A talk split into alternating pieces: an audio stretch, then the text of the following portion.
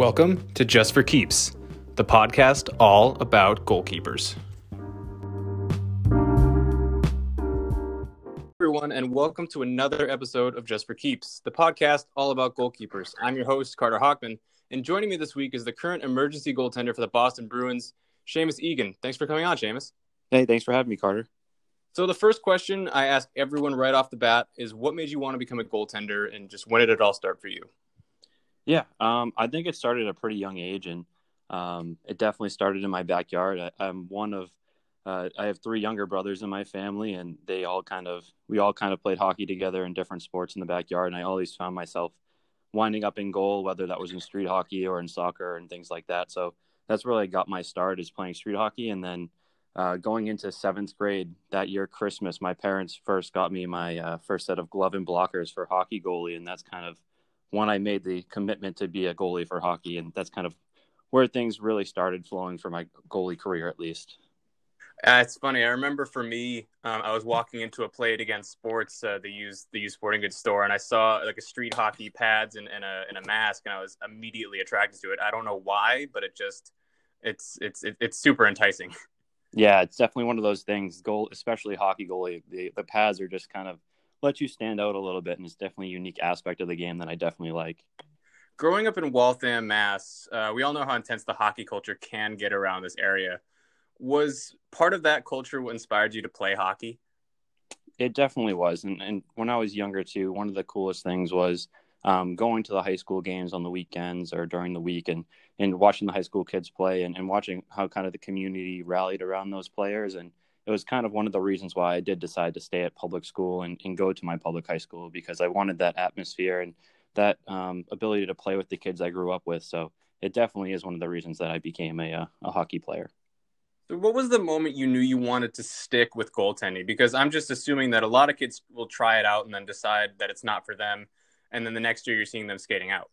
Yeah, it's definitely a tough position to get into, and, and it has a lot to do with the mental aspect of it as well, just because um, of everything that goes in, and goes into it, especially that uh, you make a mistake being a forward, it's definitely much easier to cover it up, and you make a mistake being a goalie, and everyone knows about it. So that's definitely a tough part about it. Um, I actually, like I said, didn't make the transition to goalie until um, about seventh grade. So that's kind of when I actually made that transition. And it was, like I said, really loved the game, loved the game, loved the sport. And that's kind of how I got stuck with it. Um, and just being around people that uh, like my cousin was a goalie and being having those influences around me that really kind of pushed me over the edges uh, as far as hey this is what i want to do this is where i want to be and that's kind of where i stuck with with goalie.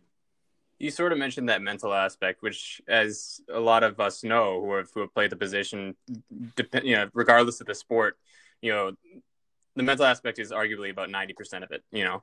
Oh yeah. And and so if you could you know, talk to a younger goalkeeper, a younger version of yourself, you know, just starting out of the position, what would you say in terms of just to prepare yourself for the mental hurdles that come with the position? Yeah, I mean, the first thing, and, and this kind of what happened to me is because I started so late. People are even telling my parents, "Hey, it's it's way too late for him to make that transition. It's not a good idea. If he wants to play in high school or or anywhere else, he really needs to just focus on what he's been doing." Um, and the first thing I'd say is if you really love the position and, and it's what you want to do, and that's kind of where you see yourself going, you just got to go for it. I mean, it's it's one of those things where no matter what anyone else is saying, you just really got to try and keep putting your best foot forward. Um, and mistakes will happen, and that will happen no matter what you're doing. But it's a position where you really learn a lot about yourself and your mental fortitude, and you can you can use that in every aspect of life. So it's one of those things where if you're able to kind of grasp it and keep moving forward, you can use it uh, for the rest of your life. I, I completely agree, and I I always think there's no there's no one path to do to get to a sing, to get to a, a, goal that you want to achieve, whether that be in sports, in life, in work, and and whatever it else whatever else it may be. I mean, I talk about it all the time. I didn't really start taking soccer seriously until maybe I was 15 mm-hmm. years old, um, and and by by anyone's standards these days, I would have no chance of even thinking about playing in college. Um, and you know, it, it just depends on your your mental aspect of the game and, and how hard you're willing to work because if you really want it and you really love it then if, then I don't think there's really any time to that's that's too late to start anything. Mm-hmm. No, I completely agree, and I think that's kind of one of the things that can throw a lot of kids off, especially being young. Is um, there's a lot of thing that things that are thrown their way, and if they're not awesome at it right away, they might just give up on it and kind of move forward. But it's one of those things where if you really have the mindset for it and you really want to move forward and, and try to uh, be your best at it, it's one of those things where you can do it. You just got to keep having that mental fortitude.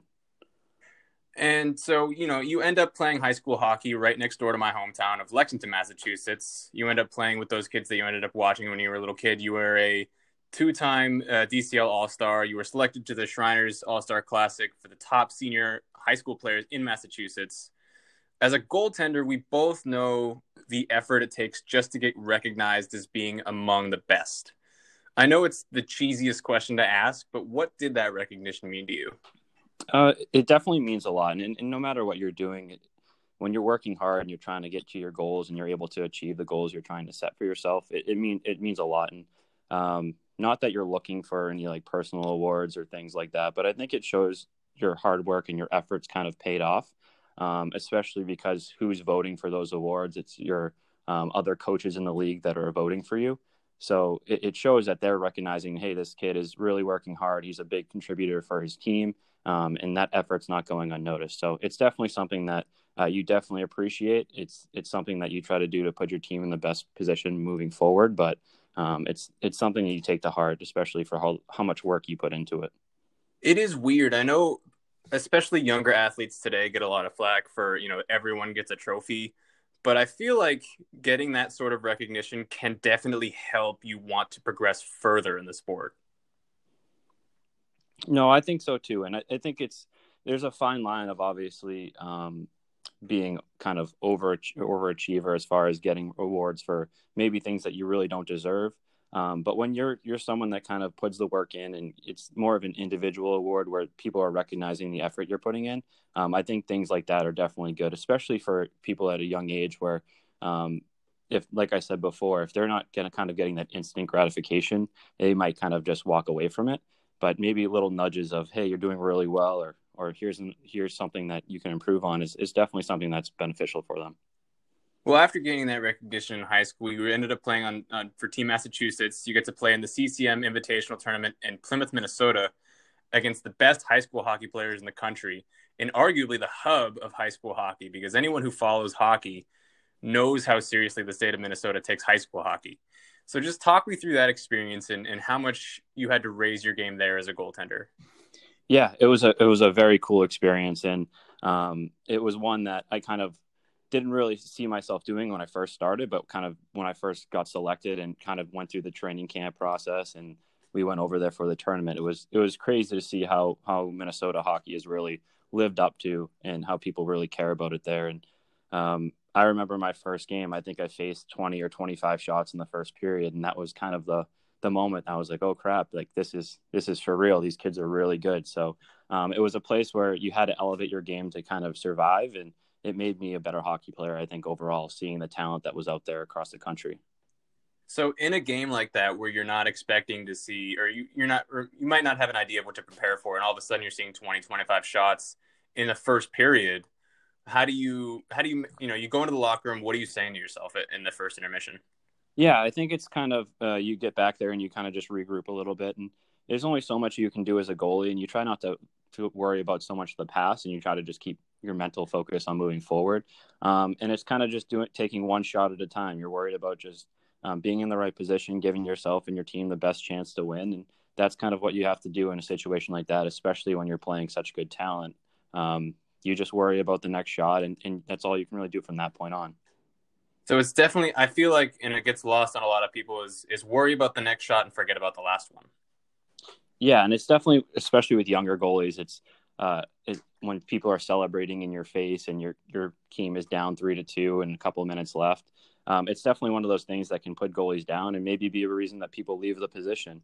Um, but it, it's all you can do. You can't dwell on the past. You, you just have to keep putting your best foot forward and and worrying about that next shot and giving your team a chance. And that's kind of what our goalies are meant to do. Is if you can give your team a chance to win, that's all they can really ask for. So you decide to take your talents after high school to Merrimack College, but end up playing for the club team. I would have to assume after the high school career you had, you received at least some collegiate attention. What went into your decision to not only attend Merrimack, but to play for the club team there?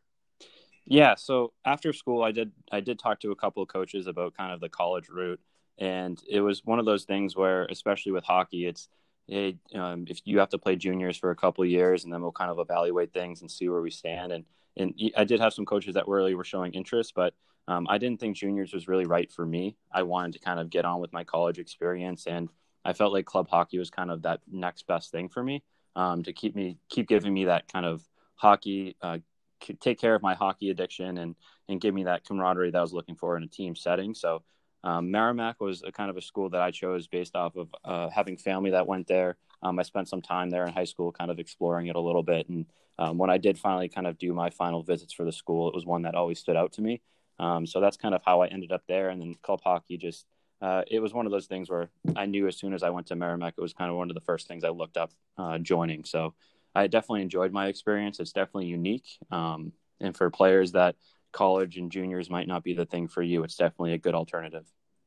Yeah, you sort of answered my next question a little bit there, but for a lot of younger goalkeepers and goaltenders, even just high school athletes in general, listening, or maybe even middle school um, goal goaltenders and athletes, the ideal next step for them in their playing careers is to play in college, uh, maybe their respective Division One, Two, Three, NAIA programs. Mm-hmm.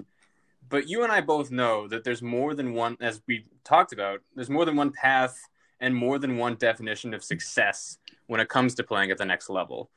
What was the most beneficial part or parts for you about playing your next level of hockey on the club team? Uh, I would say the first thing is definitely the team aspect. When you when you grow up playing with teams your whole life, whether it was I played three sports pretty much my whole life: baseball, soccer, and hockey. And um, when you're always surrounded by that team environment, and all your friends are kind of coming off the teams you play on. Um, it's definitely something you want to transition when you go into that college atmosphere. And that was the biggest thing for me was kind of making that friendship especially as a freshman making those friends on the team um, being able to do things together have lunch together um, hang out after school and in classes and things like that. And then you're still even as a club team you're still practicing three or four days a week. You play two games in the weekend. So you're still playing that competitive schedule where you're really getting care of taking care of what you want to for hockey you're still playing against really good talent you're playing a hockey schedule against the club teams of bc and unh and bu and and teams like that they even go to the club national. So there's definitely some good club hockey talent in New England, and it's one of those cool things where um, even being a club team, we're still traveling to these big schools, playing in these Division One ranks, and and really kind of living the uh, the club hockey experience like that. So, if you could talk to a group of high school athletes today, maybe not even goaltenders specifically, but if you could talk to high school athletes right now who are maybe not getting college looks or who but who definitely still want to keep playing what would you say to them about club sports?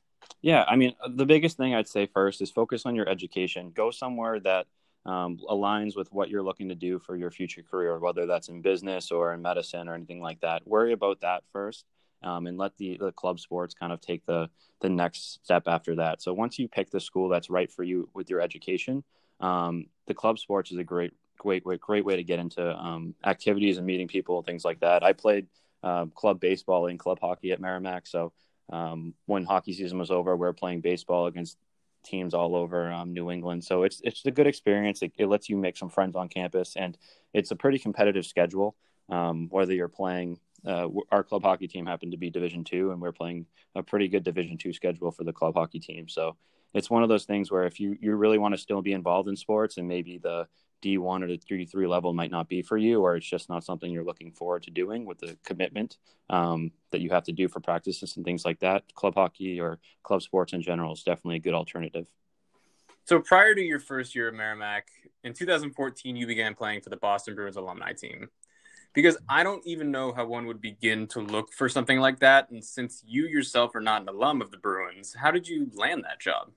Yeah, so it was kind of just happened. Um, they were actually playing a, a game in Watertown, Massachusetts, which is the town over from me. They had an alum alumni game there versus the Bentley University alumni um, for a charity event, and their goalie happened not was either injured or was not able to make it. And after a couple of phone calls, I got a call from director of hockey operations um, Bob Cormier for the Boston Bruins alumni, and just said, "Hey, basically." Uh, we don't have a goalie for this game. Would you mind filling in for us? I heard good things about you, and we could definitely use the help. Um, and when the Bruins call, you really, you really can't say no. So Yeah, you Um, listen. Oh, exactly. And and so I took that offer and I jumped with it and played in the game. We it was a pretty good game. Um, with the alumni games, they can they can range from being kind of older groups to even to younger groups, and this happened to be a younger group, so the game was pretty competitive. And I think we won like four to two or five to two, and it was a pretty good game. Um, and then they just said, "Hey, we really appreciate you coming, and if we ever needed another goalie another time, would you be willing to fill in?" And I said, "Of course." So that's kind of where I got started with that. I have to ask, who is the coolest Bruins alum that you've played with to date? And I'll follow that up with the coolest memory you've had playing with the alumni so far. Yeah, I mean, I have to say the the team overall is, is pretty cool. I mean, when you're coming from someone that's not an alumni at all, and them welcoming welcoming me into the locker room and and being willing to share their stories and talk about kind of their experience and feel like I'm just like one of the guys or a part of the team. It's definitely um definitely I appreciate the way they kind of treat me as one of their own, um, especially not being an alumni myself. Um, but I would say I've met a lot of cool guys. I've met Ray Bourque, Rick Middleton a lot, who's the president of the um, Bruins alumni um, Andrew Raycroft, Bob Sweeney, Terry O'Reilly. There's just so many guys. I can't really pick one that I would say is the the coolest, but all of them have their unique stories about kind of their careers and where things have taken them. So they're they're definitely cool to be around. So in 2019, you graduate from Merrimack College, and lo and behold, you land the job as the emergency goalie for the Boston Bruins. First off, how do you even find out that the Bruins need a new emergency goalie? And second, how do you go about getting that job? Yeah, so actually, Bob Sweeney, um, we were doing our uh, annual alumni training camp, and and after the after the camp was finished, he said that they were looking for a new alumni or a, a emergency backup goalie for the team. Um, there's they have there's four that they have, and what we do is we rotate games, so we each take a slate of games. Um, on the schedule and we all go to the game. So there's four of us and they were needing someone to fill that fourth slot. And Bob, uh, Bob Sweeney asked me if I'd be interested. I said for sure. And he asked me to send over kind of my hockey resume and, and things like that. And that was sent over to the Bruins and they took a review and they, um, it kind of went from there and I got picked to be able to do it. So, just for those who are listening who don't know, can you just explain the role and the duties of the emergency goaltender? Yeah. So, what I do basically is um, as the emergency goaltenders. I have to be to the rink an hour before the game, um, so get there before warmups. Um, and basically, what I do is my responsibility is be there in case one of the goalies on either team gets injured. Um, if someone gets hurt or in warmups, or if someone gets hurt during the game, um, I'll get pulled down to the lower level, and they'll have me get dressed and basically be there in case um, one of the goalies goes down, or if, if two go down, um, actually would end up playing in the game. So just to be there for either team, just in case um, there's a, a circumstance where their goalies goalies can't go. So I have a question for you that you probably knew was coming. Mm-hmm. Anyone who follows hockey n- knows the now legendary stories of guys like Scott Foster and David Ayres, the emergency goalies who rose to instant fame after picking up wins for the Blackhawks and the Hurricanes, respectively. Have you gone through that scenario in your head of what might happen if, well, knocking on wood, if both Tuukka Rask and Jaroslav Halak go down mid-game and your number gets called? Yeah, I mean, every time you go to the rink, you're kind of driving there and you're wondering, hey, will today be the day? And and you, you kind of hope it doesn't, just because you don't want to see other people get hurt. But um, on the other stand, on the other hand, if if it were to happen, kind of how cool it would be and, the experience you'd kind of have for a lifetime. And I actually had a Bruins game the day after uh, the David Ayres game. So I was kind of driving to the rink saying, "Oh, could today be my day too?" So it's definitely one of those things that you think about. You never want to see anyone get hurt, obviously, but um, if it were to happen, either for the Bruins or whoever they're playing that night, it would definitely be a memory and an experience that you would never forget. Yeah, I'll I'll never forget any either of those games for for two specific reasons. One, because uh, I think I don't know why it stands out, but I think just the call of the Scott Foster game was phenomenal um, by NBCSN. And one thing that stands out about David Ayres is he was the emergency backup for the Maple Leafs, but ended up having to go in for the Carolina Hurricanes. Yeah, and you just never know kind of how the situation is going to roll out. And I think it's one of those cool things too, where and it's unique to hockey. Obviously, there's not really another sport where um, you could just be another guy off the street and end up playing in a professional game, um, which makes it very very cool that we have it in the sport of hockey. Um, and and another thing too is that you you see how the guys rallied around David Ayres and Scott Foster during the game, and how they treated him like just one of their own. That's kind of one of the cool things about being a hockey player is that you get that respect um, no matter where you're going, whether it was me walking into the alumni room or David Ayres walking into the Carolina Hurricanes locker room. You kind of got that respect uh, just being a hockey player. So it's definitely a cool aspect about it. I think one thing that's interesting is is as of late, especially after I think it was the David Ayres game, there was a lot of talk about removing the emergency goaltender and just having the goaltender, the goalie coach from either team step in. What would you say in con- in in response to maybe the thought of uh, removing the emergency goaltender from the game? Uh, it's one of those things where it's definitely a unique thing to the game, and you can you can kind of see why teams might want to remove it. If, for instance, uh, David Ayres was the employed by the Maple Leafs and he went into the game and kind of let up five or six really goals that shouldn't have gone in and gave the game back to the Leafs, and those points allowed them to get to the playoffs. You can see kind of where it could be a problem, but I think as goalies and, and pretty much anyone that's in the position kind of has that respect where they always want to do the the best thing for the for the team, no matter who they're playing on that night, um, and just want to put their best foot forward when they're in goal. So it's one of those things where I can definitely understand why they were talking about it. I'm glad that they considered not to do it um, because it is one of those special things about hockey. But uh, it's it's something that I think the the emergency goalies, no matter what team they're playing on that night or playing for, um, they respect and they always want to make sure that they're doing their best, no matter who it is. Well, Seamus, it's been absolutely great talking to you and learning a lot more about um, the emergency goaltender position as a whole. And I want to say I hope to see you in net one day, but that would mean terrible things have happened. So, um, I I I do wish you nothing but success in the future. No, I really appreciate you having me on. It's been awesome, uh, and I enjoyed uh, listening to your other podcast. So I really hope you keep doing what you're doing. It's definitely going to be a great project.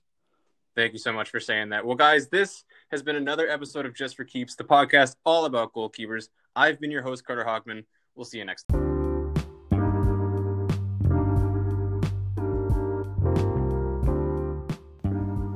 Thanks for tuning in to another episode of Just for Keeps.